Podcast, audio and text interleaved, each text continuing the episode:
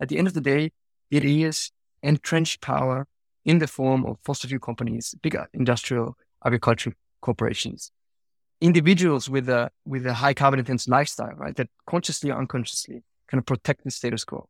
So it is a power struggle, and we have to build counterpower, uh, a society-wide mobilization. You know, the most inclusive social movement, the biggest social movement in history, right?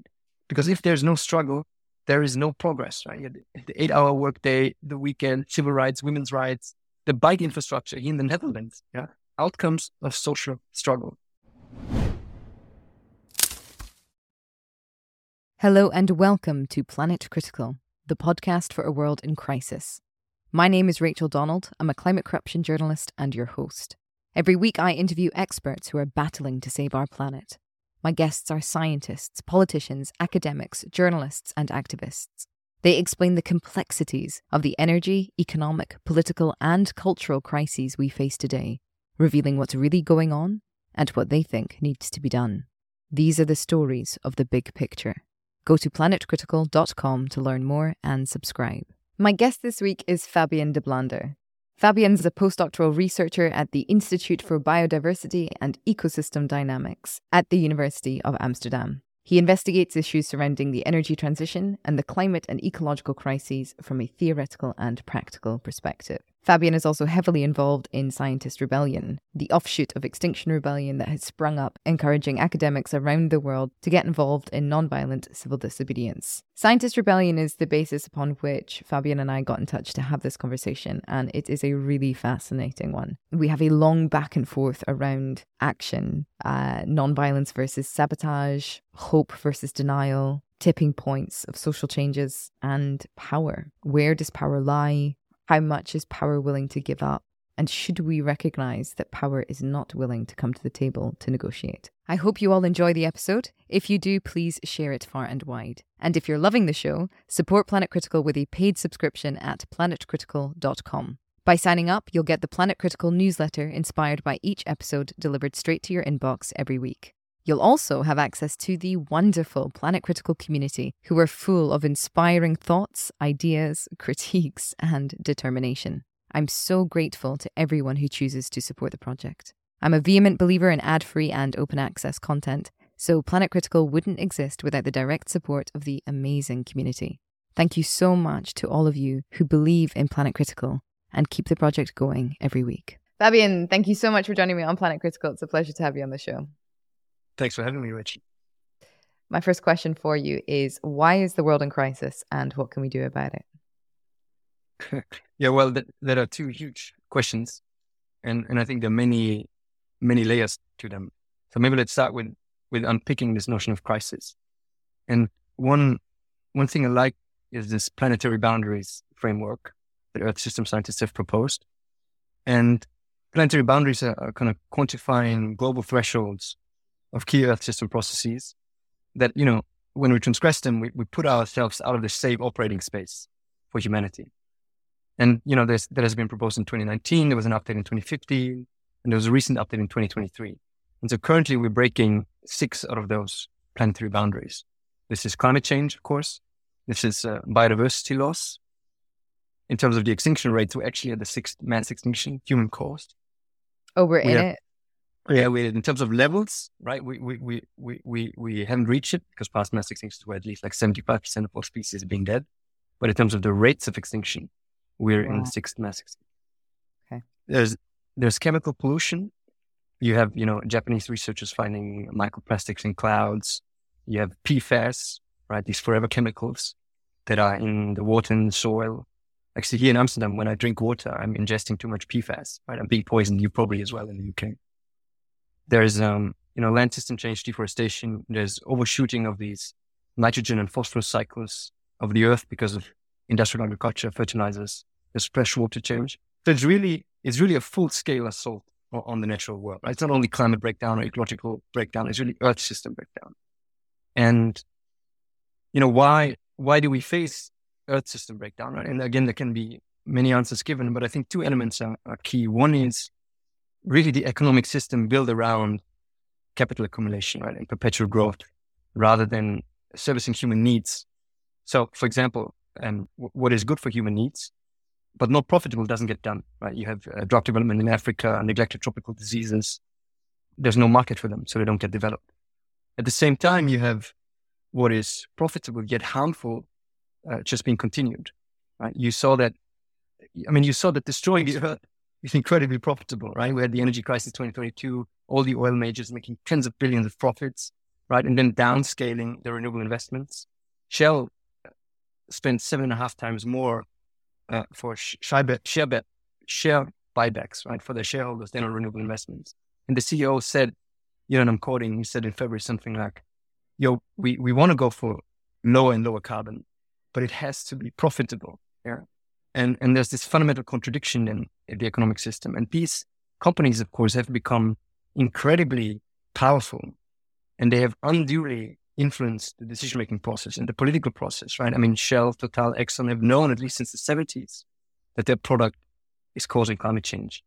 Uh, Exxon made very precise predictions, quantitative predictions, and yet they have poisoned the public debate, right? They have funded disinformation, denial.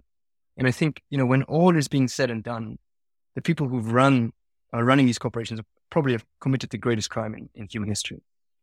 And, you know, this system also creates, you know, needs and, and material wants that are also unsustainable, right? We want bigger houses, we want bigger cars. There's all these advertisements.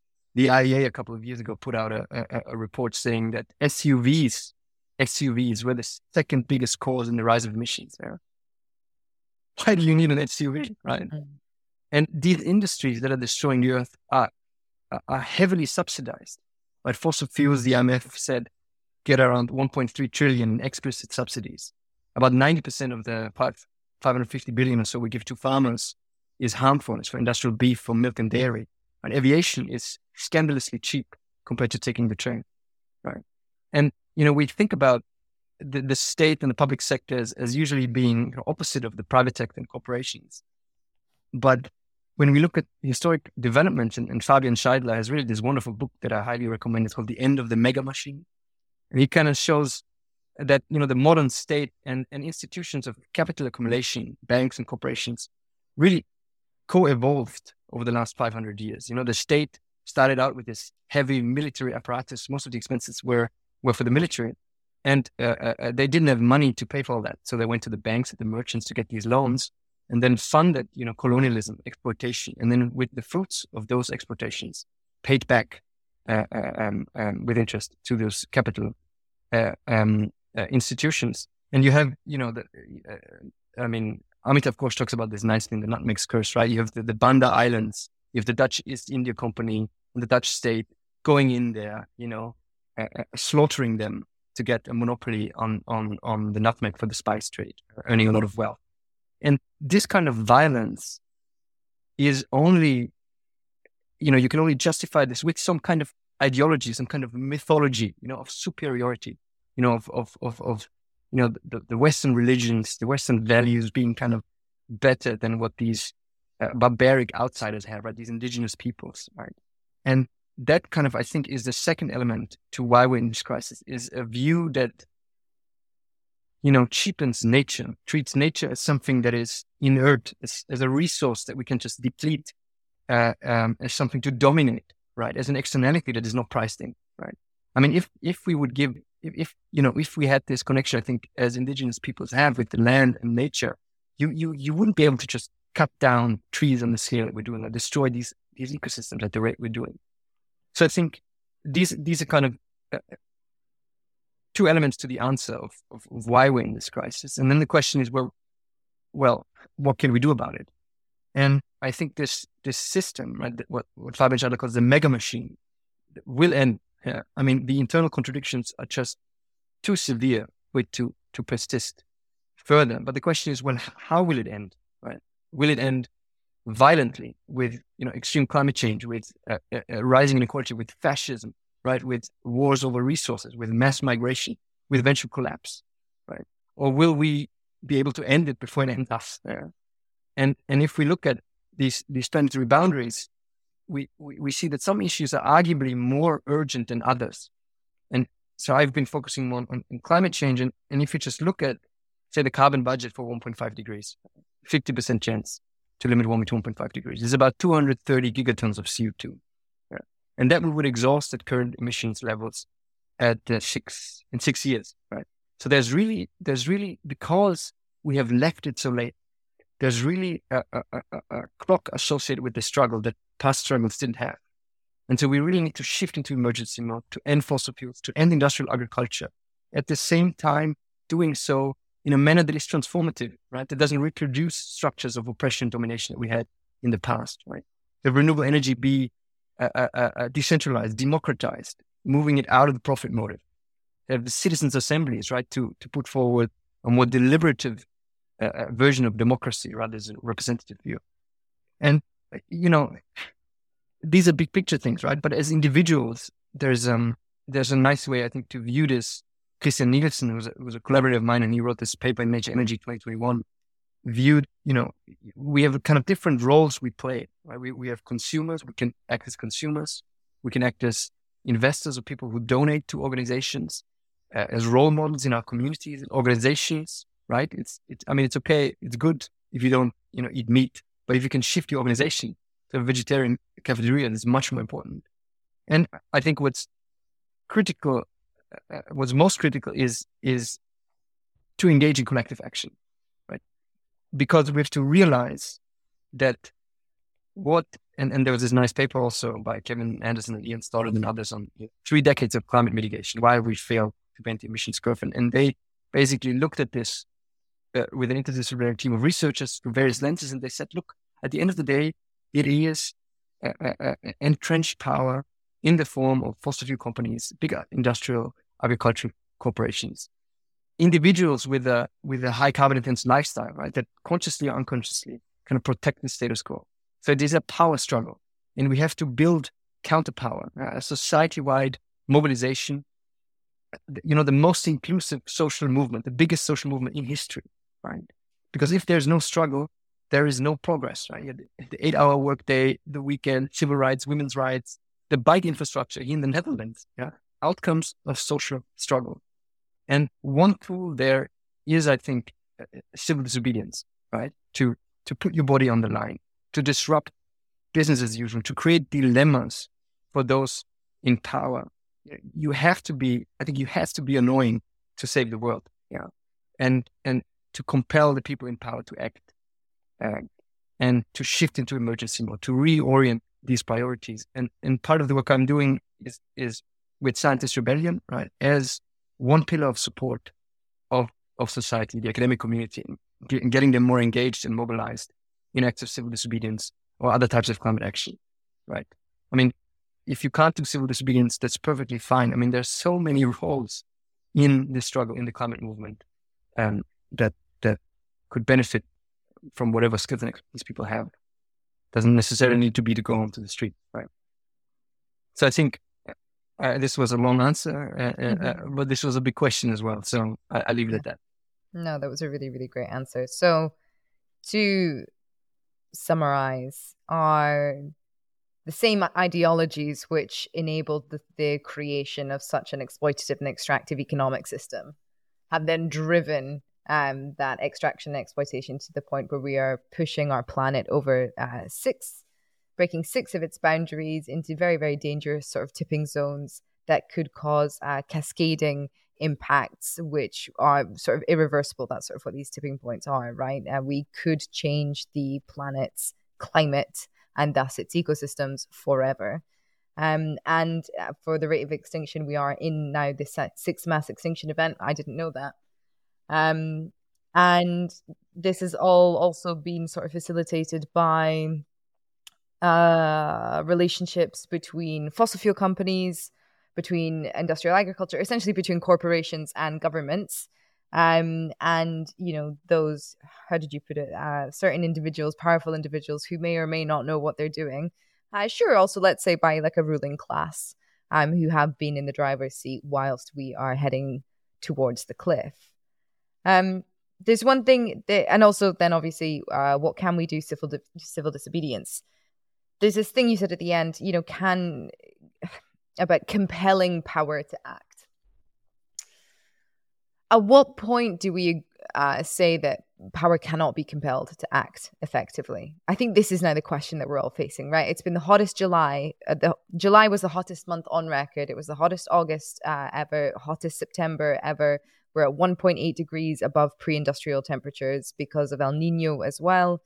Um, at what point do we agree? Oh, and you know, global fossil fuel consumption is at an all-time high at what point do we understand or do we agree that uh, power cannot be compelled to act because actually the biggest state companies in the world are state owned the biggest fossil fuel companies in the world sorry are state owned governments are the biggest producers and consumers of fossil fuels that's why they cannot bring this problem under control they are driving the problem to compel power to act would be to compel uh, power to understand that its hegemony that its dominance is over, that it's time mm. for a new world order, that, yeah, mm. it's going to be China because, my God, if there's one country that's sort of seen yeah. this problem coming a mile off and done something about it, it's been China. I mean, um, and we'll get into, let's get into all the nitty gritties of these, of these, um, of the different forms of civil dis- disobedience and all the different um, movements that we have seen uh, throughout human history. But yeah, can you speak to that? At what point do we agree that power cannot be compelled to act?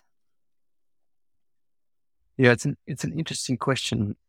Um, maybe two things. I mean, first, and this was one of Gandhi's insight, right? That that that that oppression always, on some level, requires the consent of the oppressed.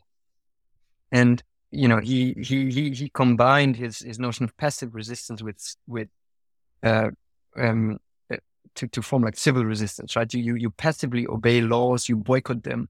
Because when you become ungovernable at scale, you know, then those who govern need to give in, right? Mm. I mean, uh, just just imagine here we have these protests on the A12 in, in The Hague in the Netherlands. I think one of the most interesting campaigns uh, uh, in, in Europe right now, where I think at a high time we're like at least 20,000, 25,000 on the street, right, on a Saturday. Now, suppose that this would be 2 million, right? And they wouldn't leave, right? I mean, there is, there is in, at least in, in, in, in, in, in, in a democracy, however broken it is in our, in our, in our Western world, I think if you become ungovernable at scale, there is no, there's no, there's nothing that, that, that those in power can, can do here, right?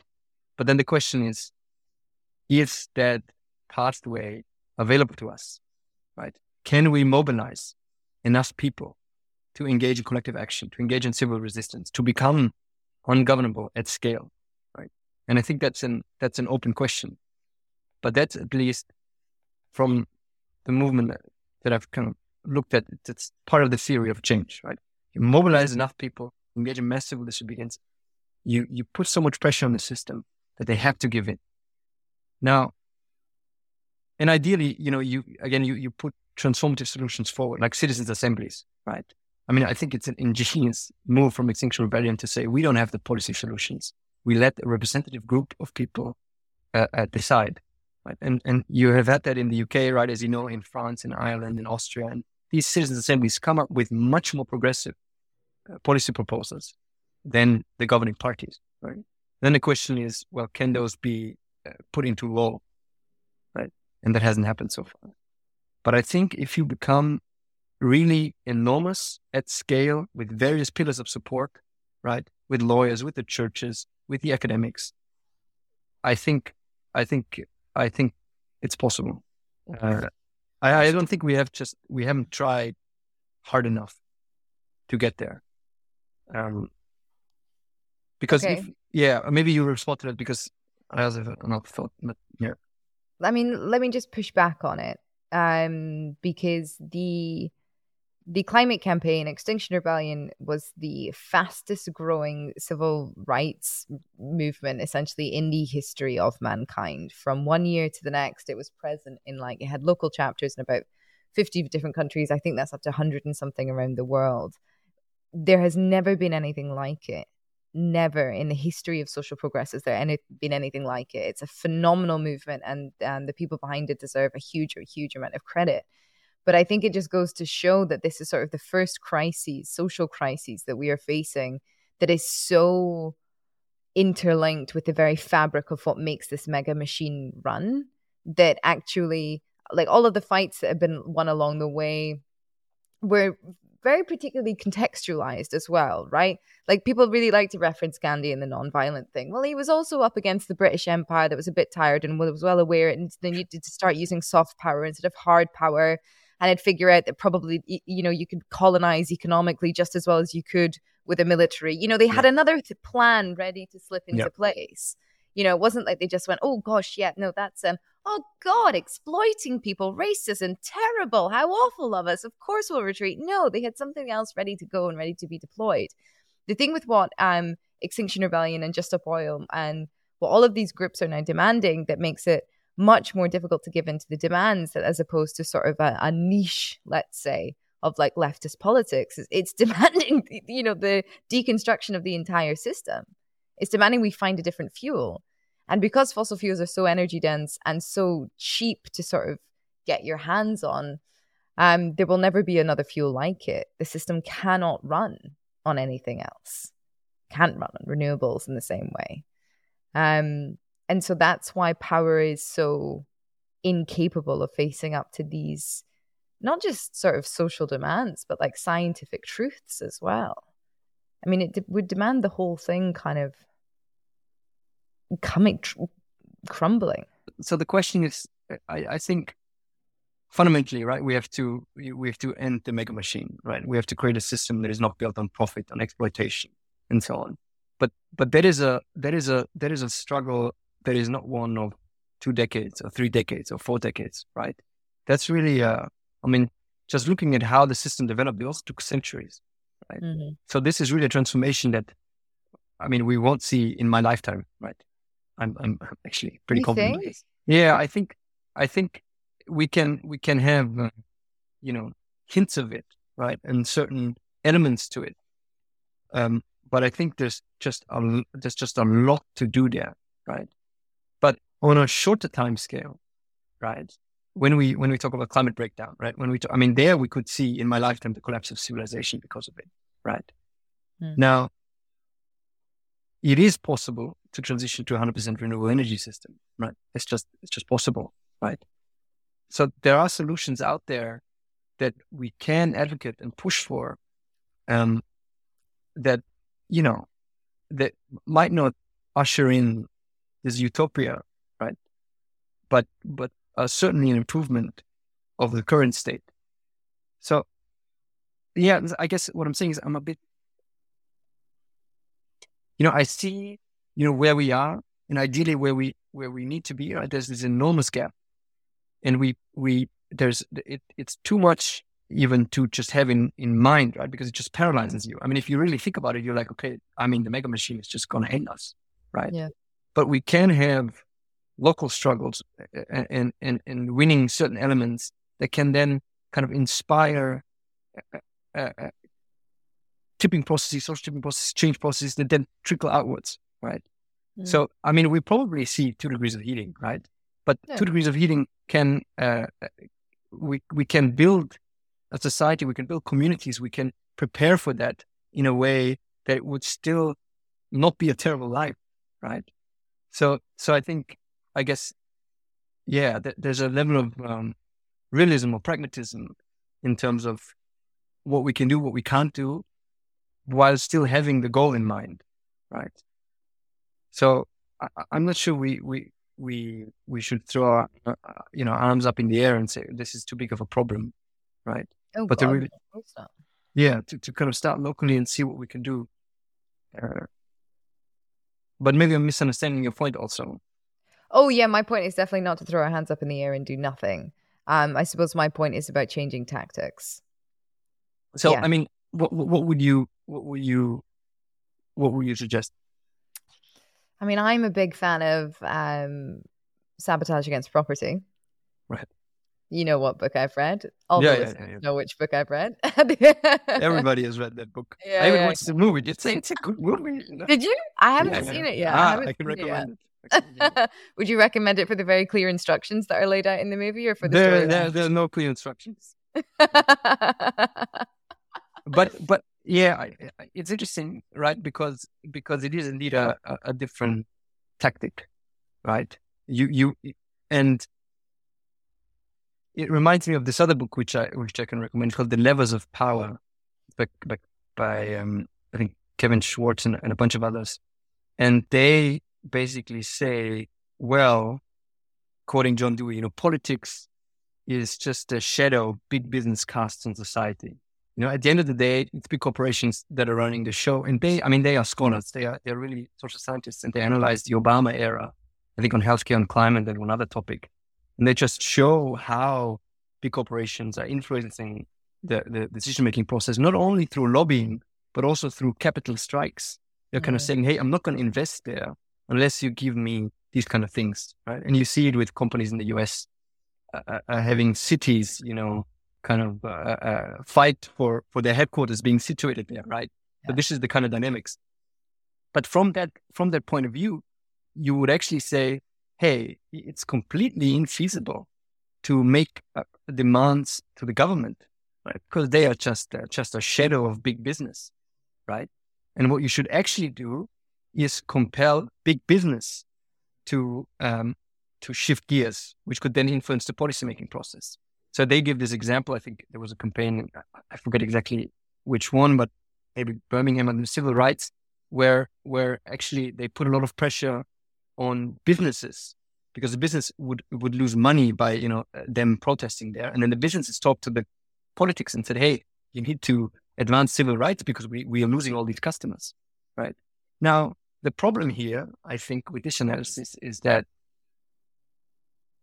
the fossil fuel industry has to die, you know, and and and that's quite a different situation, right? Because because they won't, you won't shift their their priorities to say to the government, okay, let's abandon fossil subsidies, let's not explore oil and gas, because fundamentally that is their proposition, right? Yeah. Um. So so that's kind of uh, I think that's different to to to past cases, and then you could say, well, maybe maybe that doesn't work, but maybe just sabotaging, you know, all this LNG infrastructure and oil infrastructure could, I don't know, create enough uh, damage uh, uh, that the oil industry uh, stops uh, expanding, right? But I, I think that's also not a feasible um, theory of change because it has, at the end of the day, I think it has to be some form of state power, you know, that says, okay, we're shifting to emergency and we're doing this and that. I just don't know what it would take. You know, there were sort of anecdotes, that's the wrong word, but the tale that we told ourselves last summer in Europe was like, okay, yeah, no, th- 33 million people displaced in Pakistan, and that's terrible. So for, for the people who get it, for the people who are on site, that's terrible. Okay, governments aren't doing anything. May, when it when it hits Europe, when it reaches our shores, that's that'll be the moment that'll kick them into action. Yeah. We saw giant hailstorms in Italy in July. Uh, Greece, huge parts of Greece flooded and on fire at the same time. It, entire islands evacuated, entire land lost, villages gone, 10,000 carcasses of rotting livestock um, in one in one valley. I mean, it's it's not nothing's happening. Just before we hit record, you know, we were talking about the fact that uh, Sunak is expanding. You know, he's going ahead with Rosebank. Uh, the United States is going ahead. They're building like 20 new LNG terminals around their coastlines, all of which are going to be uh, have more emissions than um, Willow, the the big oil field that took a lot of attention. Yeah you know, it's oil, this whole thing about peak oil, peak oil 2008, we're probably running out of oil in some way. At least the EROI, energy return on investment, is going to be too high because drilling down to get the shale stuff, which is just lower quality, it's not going to make more sense. But if you speak to people in the fossil fuel industry, they're like, yeah, yeah, yeah, oil's kind of, mm, that's probably going to sort itself out as a problem. But we have enough yes. coal for 300 years. We've got enough gas for 250 years. Like that's, we're not going to stop using the stuff yeah. when it's there. Um, and because 90% of fossil fuel production is done in the name of states, state owned companies, not the oil majors, this lifeblood that courses through the veins of the mega machine is being pumped by states. And so, this idea that there may be a state power will come around and do something, I just don't think that that's a sort of feasible option anymore. Because do you know what? There are great ideas. There's great ideas in Latin America, there's great ideas in the Pacific. There are nation states that are feeling the impact of climate change first and would like this to stop. And because also they understand that stopping fossil fuels essentially puts a wrench in colonialism and extraction and all of these mm. things as well, and global capitalism. But they're not listened to. They're not helped. They're not given a voice. They're barely given a vote. I just I just fear that after sort of like how do I put this?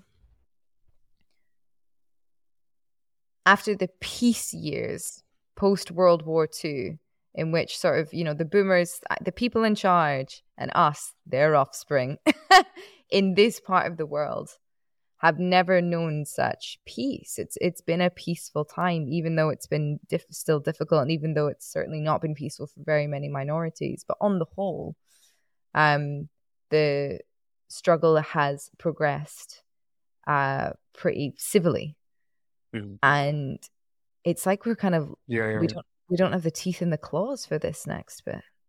Yeah, yeah. I mean, look, we have continuous debates about sabotage, right? And and and and I think you know there was an Ende Gelände action last um, month or so at Rügen, right? They're building this LNG terminal. And in the action consensus, they also said, look, if some people just want to sabotage, that's totally fine, right? In the end, it, I, I, believe it didn't happen. Um, but you could, you, you, you, could certainly make a case. I mean, Malm makes a quite a convincing case, right? Yeah. Uh, uh um, that, that that is that, that certainly, if you talk about being the investment risk, like Ende Gelände, you know, disrupting these things, if you're there for a day, I mean, you're not doing much, right? But but if you if you just destroy the machine, right, and sabotage it in a way that it takes more time to to build out, then then you're certainly a bigger disruption, right? But I don't think we should. I don't think we should. Um, well, not fool ourselves, but I think that that, I mean, would that be sufficient? Why would that be sufficient? Like, would that? I mean, certainly, certainly the the on one level, there was actually there's a great podcast I can I can, I can highly recommend it of somebody who's done a lot of sabotage. Has really looked into it. That, uh, and he reviewed Malm's book, and he also was like a little bit well. Uh, uh, on some level, you know, if you sabotage, then you've less supply. I mean, probably you don't make much of a dent, but you've less supply. The price goes up, right? The dynamics is such that actually they make more profit. Mm. So, so I, I, I, I, I wouldn't say, oh, we've tried everything now with, with, with pushing state actors and now we should do sabotage and then it's going to be fine. Right. Mm. Uh, but I, I, I certainly, I, I, well, I don't want to incriminate myself, but I, I, can understand why some people would feel the need to engage in sabotage, right?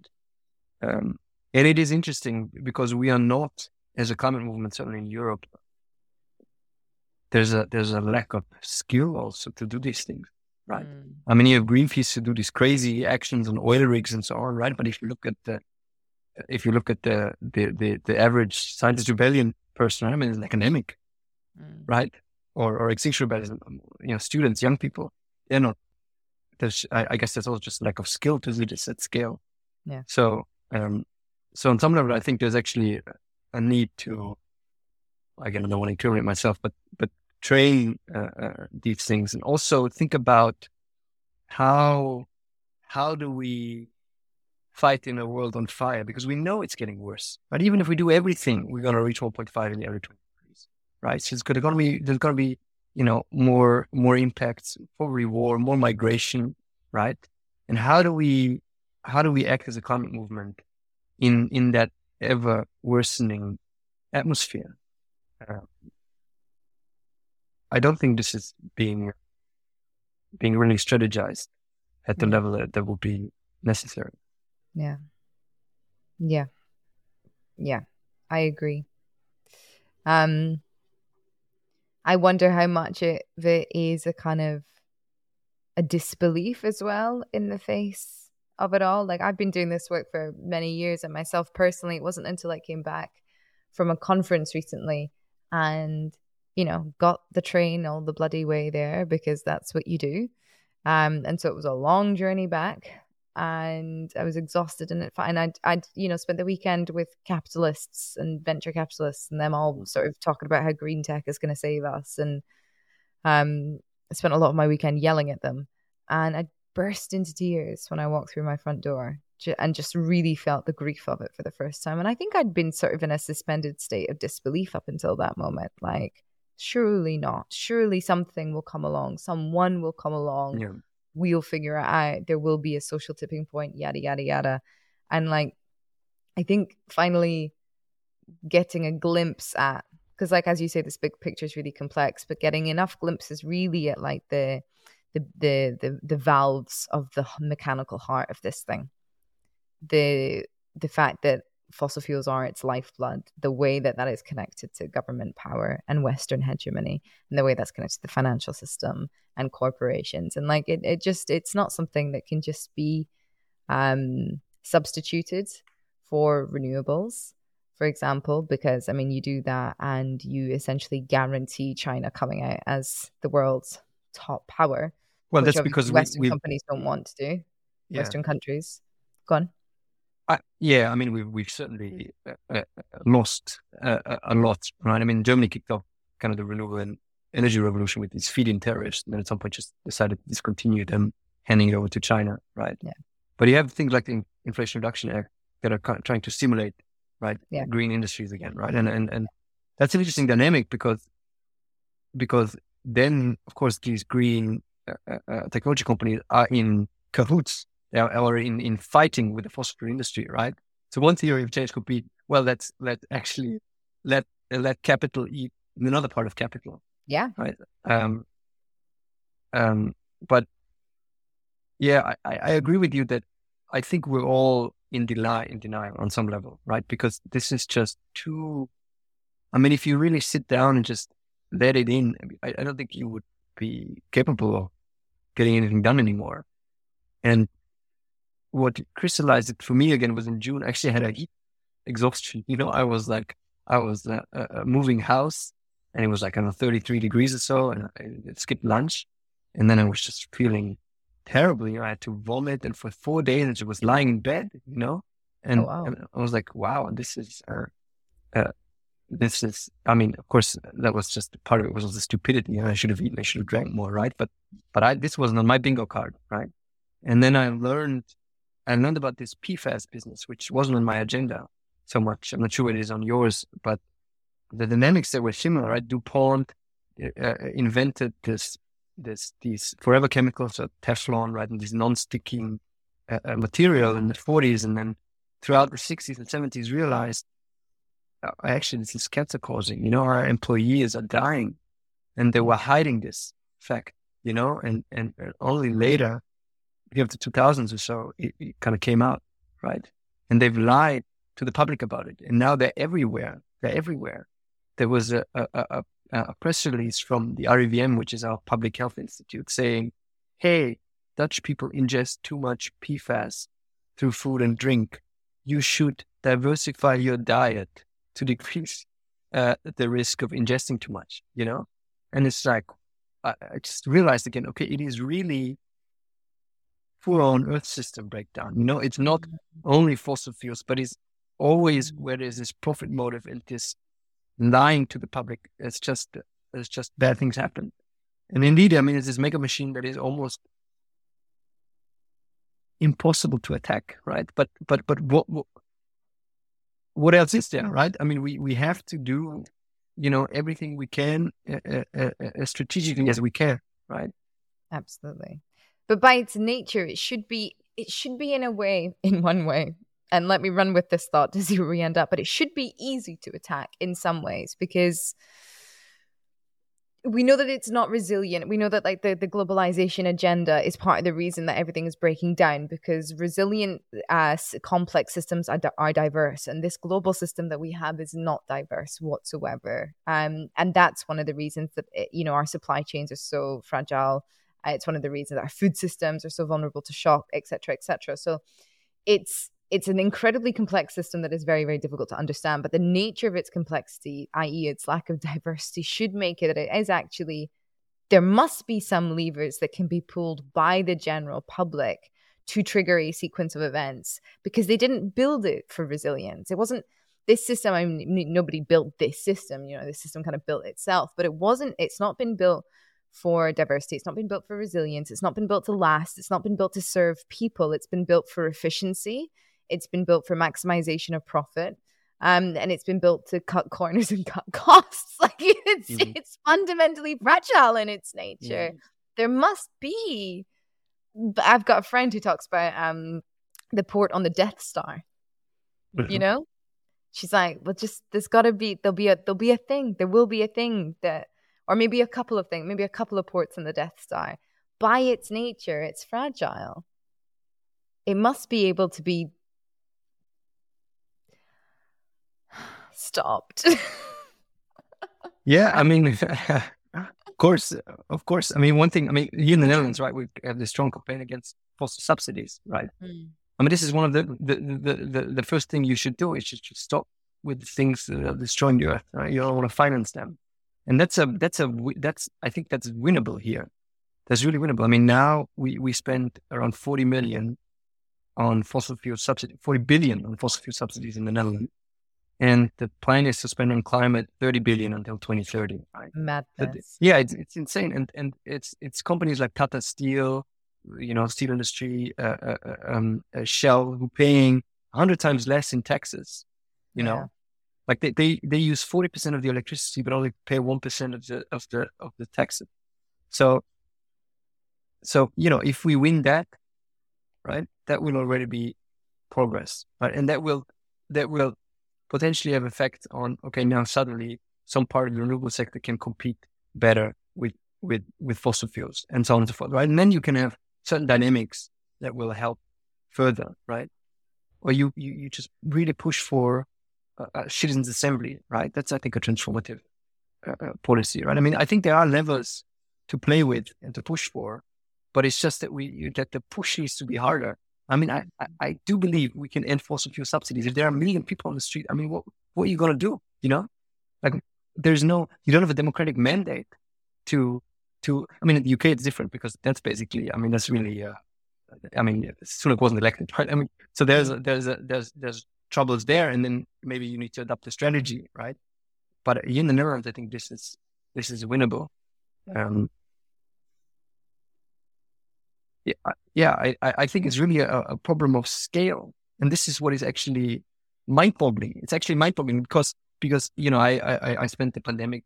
Luckily, I, I was on an island. I had, a, I had an Italian girlfriend, and we spent it there. And we, I dug into the, the climate science and really became like over months. I realized, okay, it's actually it orders of magnitude worse than I thought, you know. And then I had this kind of insight and transformation. And then I went back to Amsterdam to civilization. I talked to people, to my academics and said like, okay, guys, guys, you know, this is the greatest emergency we have ever faced, you know? And then you see professors and other people saying like, yeah, but it's too big, you know, you can't really do anything about it. And it's like, it's so complicated, you know? And you realize, and you, you like, I mean, this was really like, uh, I was like, you know, I was like, like, and, and I think and I think uh, if we get more people mobilized, you know, then things can can start happening. And we're not we're not uh, we're not mobilized. I mean, give this I give these direct action trainings, right? I talk for half an hour about the climate and, and, and, the scale of the emergency and so on. And people come here, you know, and they say, you know, I, I haven't quite understood, you know, the urgency and the scale of the problem, right? And these are people who are interested. And if you just talk the average person on the street, they are not they they are not they I don't think getting it to the to the to the degree that it is necessary. So so there is um there is a there is a some kind of information problem still, right? I mean, you have these Eurobarometer survey results, and people say, "Oh, climate is one of the biggest biggest uh, issues," and so on and so forth. But they they're not on the street, right? So there's a mismatch here. They need to be on the street. They need to realize that you know nobody is coming to save us. Nobody is coming to save us. And we have to get active. And that is something that we haven't learned. You know, I never had to struggle for anything. You know, I mean, I'm a deeply privileged person from the global north. I never had to struggle uh, for anything, right? So we haven't learned, we haven't learned how to engage in collective action, right? So there's a learning process that we have to have to go through. Um, but but I think if we if we manage that, we can really really change the course. I, I, this is I yeah this is a fundamental belief I have. Maybe it's a little bit of hopium, but I think if we scale this up massively, things can can really start shifting. I agree with you. I think that I do not think that it's um locked in and certain. I mean, some things are like 1.5, probably even two. Um, I think that huge amounts of civil action can change the course of history.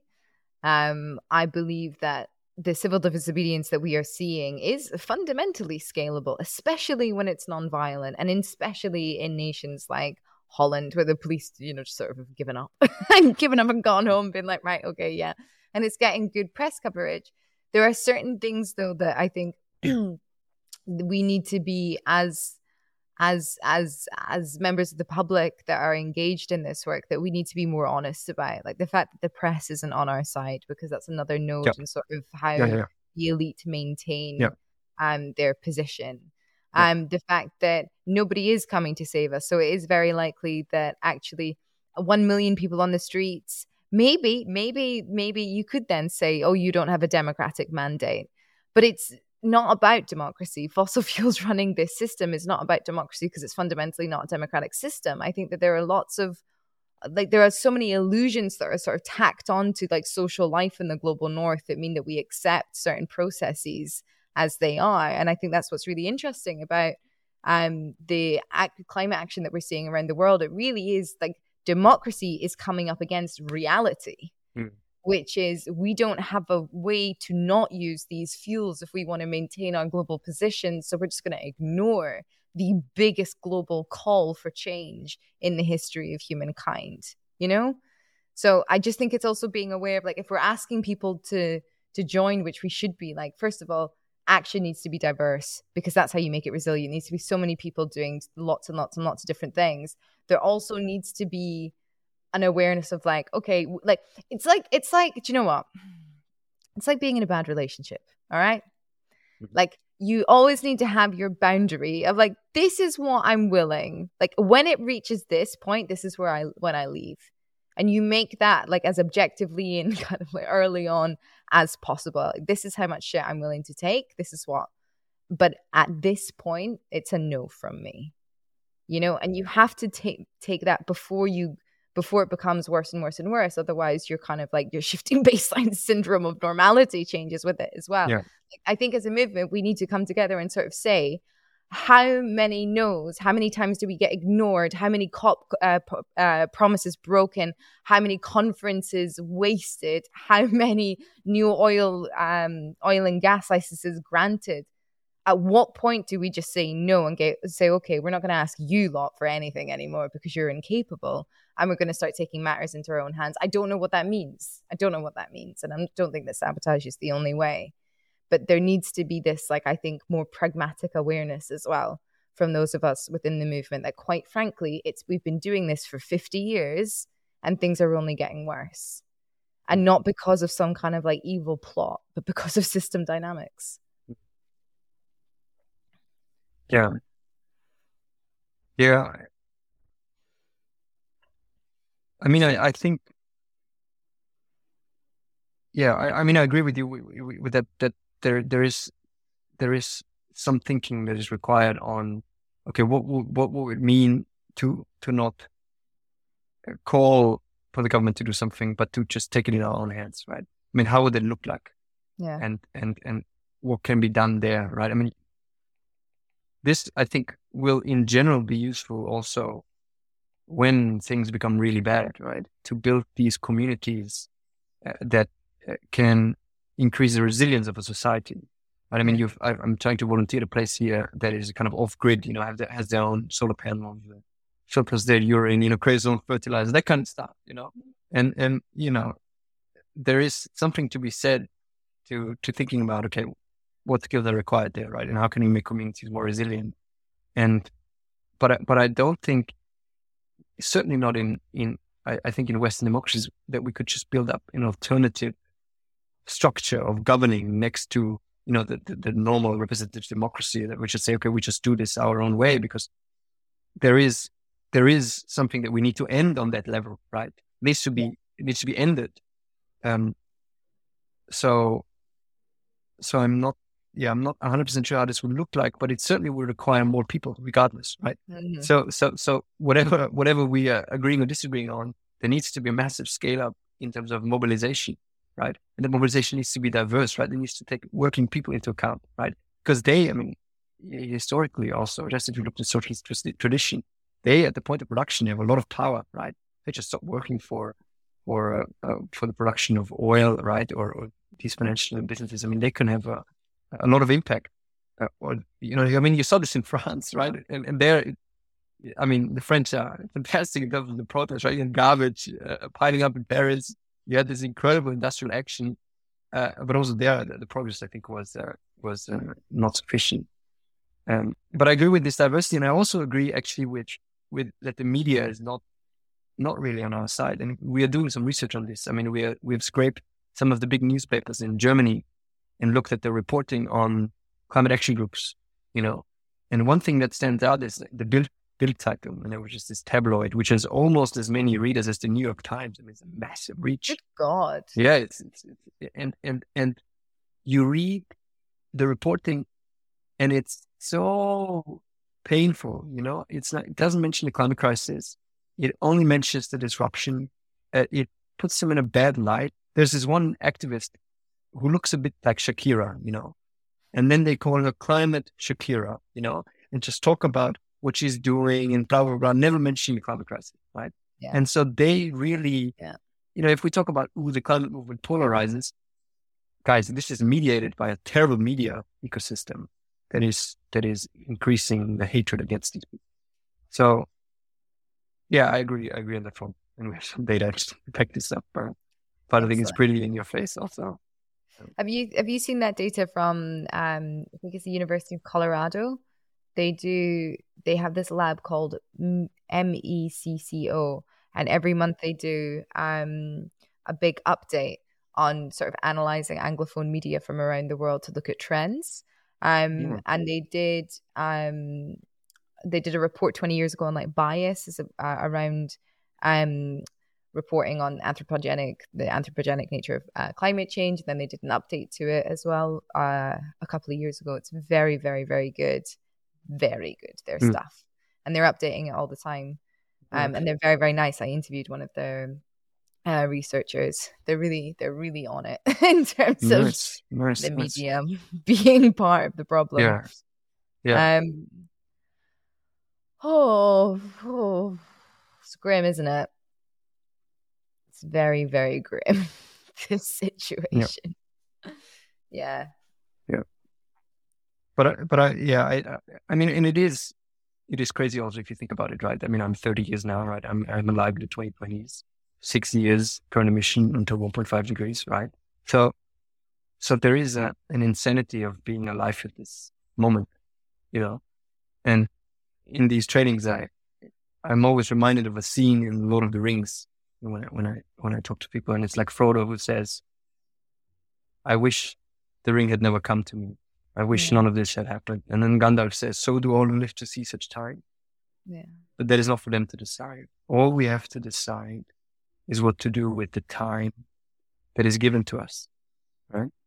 And it's you know, it, it is what it is, you know and this is our project. This is our generational project, and we have to step up to that and and be aware of our responsibility. And in that struggle, actually also find meaning, you know, and happiness, mm-hmm. and realizing that there is suffering and suffering will get worse, but there is still a possibility for, you know, for community, for making things better. You know, there's there's it's never too late to do everything we can, right? As Ketan said once. So yeah, I think we have to come to terms with this and create hope and meaning and happiness through action, through struggle. Yeah. Fabian, thank you so much. I think that's the the right note to end on for this conversation. Thank you, Rachel. Yeah. My final question for you is who would you like to platform? Yeah, I think there are many people, but just because this happened this week, I think Gianluca Grimalda would be a great pick. I'm not whether you saw his story in The Guardian. I mean, he traveled at the beginning of this year to Papua New Guinea to kind of do research on on these communities, how they're being affected by climate change, right? And then, I mean, he traveled by land and sea for 40,000 kilometers. And then his research was delayed because, you know, at some point he was held by ex-combatants from the civil war and his research items were stolen and so on. And in general, these communities, are, of course, very skeptical of of a white man. Uh, so there were some delays, but his institute, the Kiel Institute for the World Economy said, look, you have to be back by Monday, you know, otherwise you're fired. And he said, look, I'm, I, I can't in good conscience take a plane back and emit, I don't know, three or four gigatons of, of greenhouse gas emissions because I think it's, it's not the right thing to do. We have to break with business as usual. And I've also promised these local communities, you know, to, to not do it, to not take a flight back. And so I think he would be great to have because I think it reminds himself that really courageous acts of individuals can be deeply inspiring and be part of this change process. Yeah. And he, he probably also just has great stories to tell, you know, like what was the journey like? What is the, what are these communities? How is the impact there? It reminds me about, about a bit about Alexander von Humboldt. There's this nice yeah. book, The Invention of Nature. I'm not sure whether you read it. It's fantastic. It's, it's incredible. As I was like, oh, you know, I'd be curious to hear what he has to say for sure. Yeah. Yeah. All right. Thank you so much, Fabian. This has just been wonderful. Thank you very much, Rachel. Take care. You too. If you want to learn more, I've put links to everything over on planetcritical.com, where you can subscribe to support this podcast and read the weekly newsletter inspired by each interview. If you liked this episode, leave a review and share it far and wide. If you loved it, choose a paid subscription at planetcritical.com to join the community. As always, my deepest thanks to that community. Planet Critical wouldn't exist without your support. Thank you, everyone, for listening and for coming on this journey together.